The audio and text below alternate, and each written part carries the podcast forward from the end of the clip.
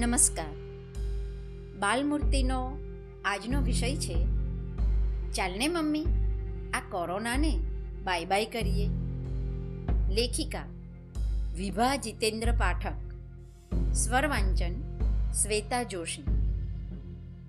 છેલ્લા દોઢ વર્ષથી દરેક વ્યક્તિની એક જ ઈચ્છા છે કે આ કોરોના ક્યારે જશે, હજુ તો આપને મોટેરાઓ, એને સમજીએ. તે પહેલાં તો કોરોનાએ દુનિયા પર પકડ જમાવી દીધેલી. આપણે બધાએ જરૂરી પગલાઓ લીધા. ભોગ બનેલા લોકો આઇસોલેશનમાં રહ્યા.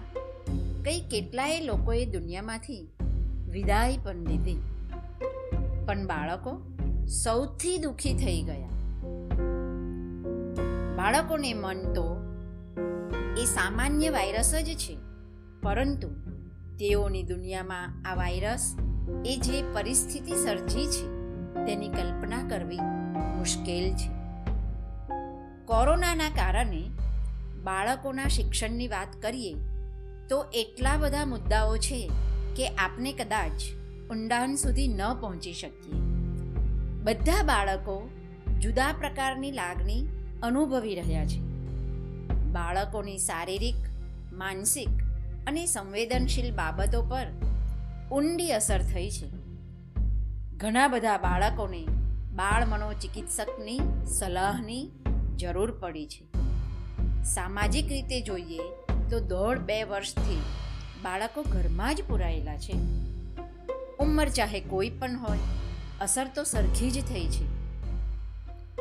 પરંતુ સવાલ એ છે કે પાયાનું શિક્ષણ અથવા તો ઘડતર જે ઉંમરે મળવું જોઈએ તે ઉંમરે મળી શક્યું નથી.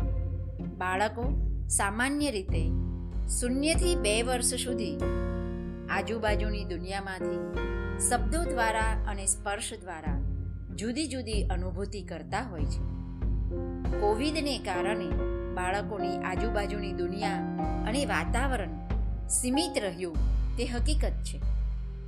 તેને કારણે સેન્સરી સિસ્ટમને અસર તો થઈ જ છે. એના પછી એનાથી મોટા બાળકોની વાત કરીએ તો બેથી સાત વર્ષની ઉંમરના બાળકો કે જે શરૂઆતના વર્ષોમાં સામાજિક રીતે પોતાનો વિકાસ ખૂબ સારી રીતે કરી શકે છે. પોતાની ભાવનાત્મક સંવેદનાઓ જેમ કે ગુસ્સો, લાગણી, નિરાશા, સ્વનિયંત્રણ આ બધી બાબતોને વ્યક્ત કરીને યોગ્ય રીતે, યોગ્ય સમયે કંટ્રોલ કરી શકે છે. તેના પર પણ અસર થઈ છે. અને સત્ય તો એ છે કે મમ્મી, પપ્પા અને પરિવારના બીજા સભ્યો પણ આ બાબતથી મૂંઝવણમાં છે. અને કંઈક અંશે કંટાળી પણ ગયા છે.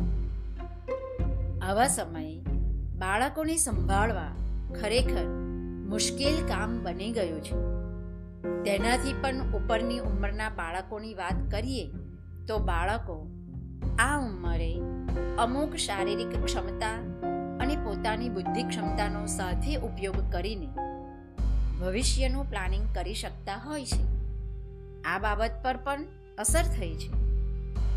વળી બાળકોમાં ગુસ્સાનું પ્રમાણ વધી ગયું છે. જે ચિંતાનો વિષય તો છે જ. આજે જ્યારે બાળકો જે કોવિડના સમયગાળામાં ઘરમાં જ પુરાઈ ગયા, તેમાં તે લોકોએ માત્ર સ્કૂલ જ નથી મિસ કરી, સાથે સાથે ઘણું ગુમાવવું પડ્યું છે. જે ઉંમરે સામાજિક કુશળતા, માનસિક નક્કરતા, ભાવનાત્મક સંવેદનાઓ અને બીજા ઘણા બધા પાયાના ગુણો કેળવાવા જોઈએ, તેમાં તો પીછેહટ જરૂર થઈ જ છે. સરકાર અને બીજી ઘણી બધી સામાજિક શૈક્ષણિક સંસ્થાઓ પ્રયત્ન તો જરૂર કરી રહી છે, પરંતુ મમ્મી પપ્પાએ શું કરવું? માતા પિતા મૂંઝાઈ ગયા છે. બાળકોનો આ સમયનો વાસ્તવિક રીતે પરિચય કરાવીને વિશ્વાસ અપાવો કે અમે પણ તમારી સાથે જ છીએ. એટલે કે આ સંકટનો સમય શાંતિથી પસાર થવા દેવો જ પડશે. બાળકો ઘરમાં જ નાની છતાં મહત્વની ઘણી બધી બાબતો શીખી શકે છે. બીજા બાળકો સાથે સરખામણી કરીને કે લેબલ આપીને નિરાશામાં ન ધકેલવા. શિક્ષણની સાથે સાથે બીજા કૌશલ્ય જેમ કે સહકાર આપવો, બીજાની વાતો યોગ્ય રીતે સાંભળવી, યોગ્ય દિશા નક્કી કરવી, યોગ્ય શિષ્ટાચાર, સ્વ આદર આપવો, પોતાની ખૂબીઓ, ખામીઓને ઓળખવી. આવી કઈ કેટલીય અગત્યની અને જીવન ઉપયોગી બાબતોથી અવગત કરવાનો સમય મળ્યો છે.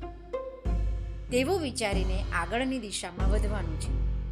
ઘણી વખત એવું બને કે બાળકો પોતાની એક્ઝામ્સને જ ધ્યાનમાં રાખતા હોય છે અને આવી ઘણી બધી નાની છતાં મહત્ત્વની બાબતોનો ખ્યાલ રાખી શકતા નથી અને મમ્મી પપ્પાને પણ ધ્યાનમાં આવતી નથી.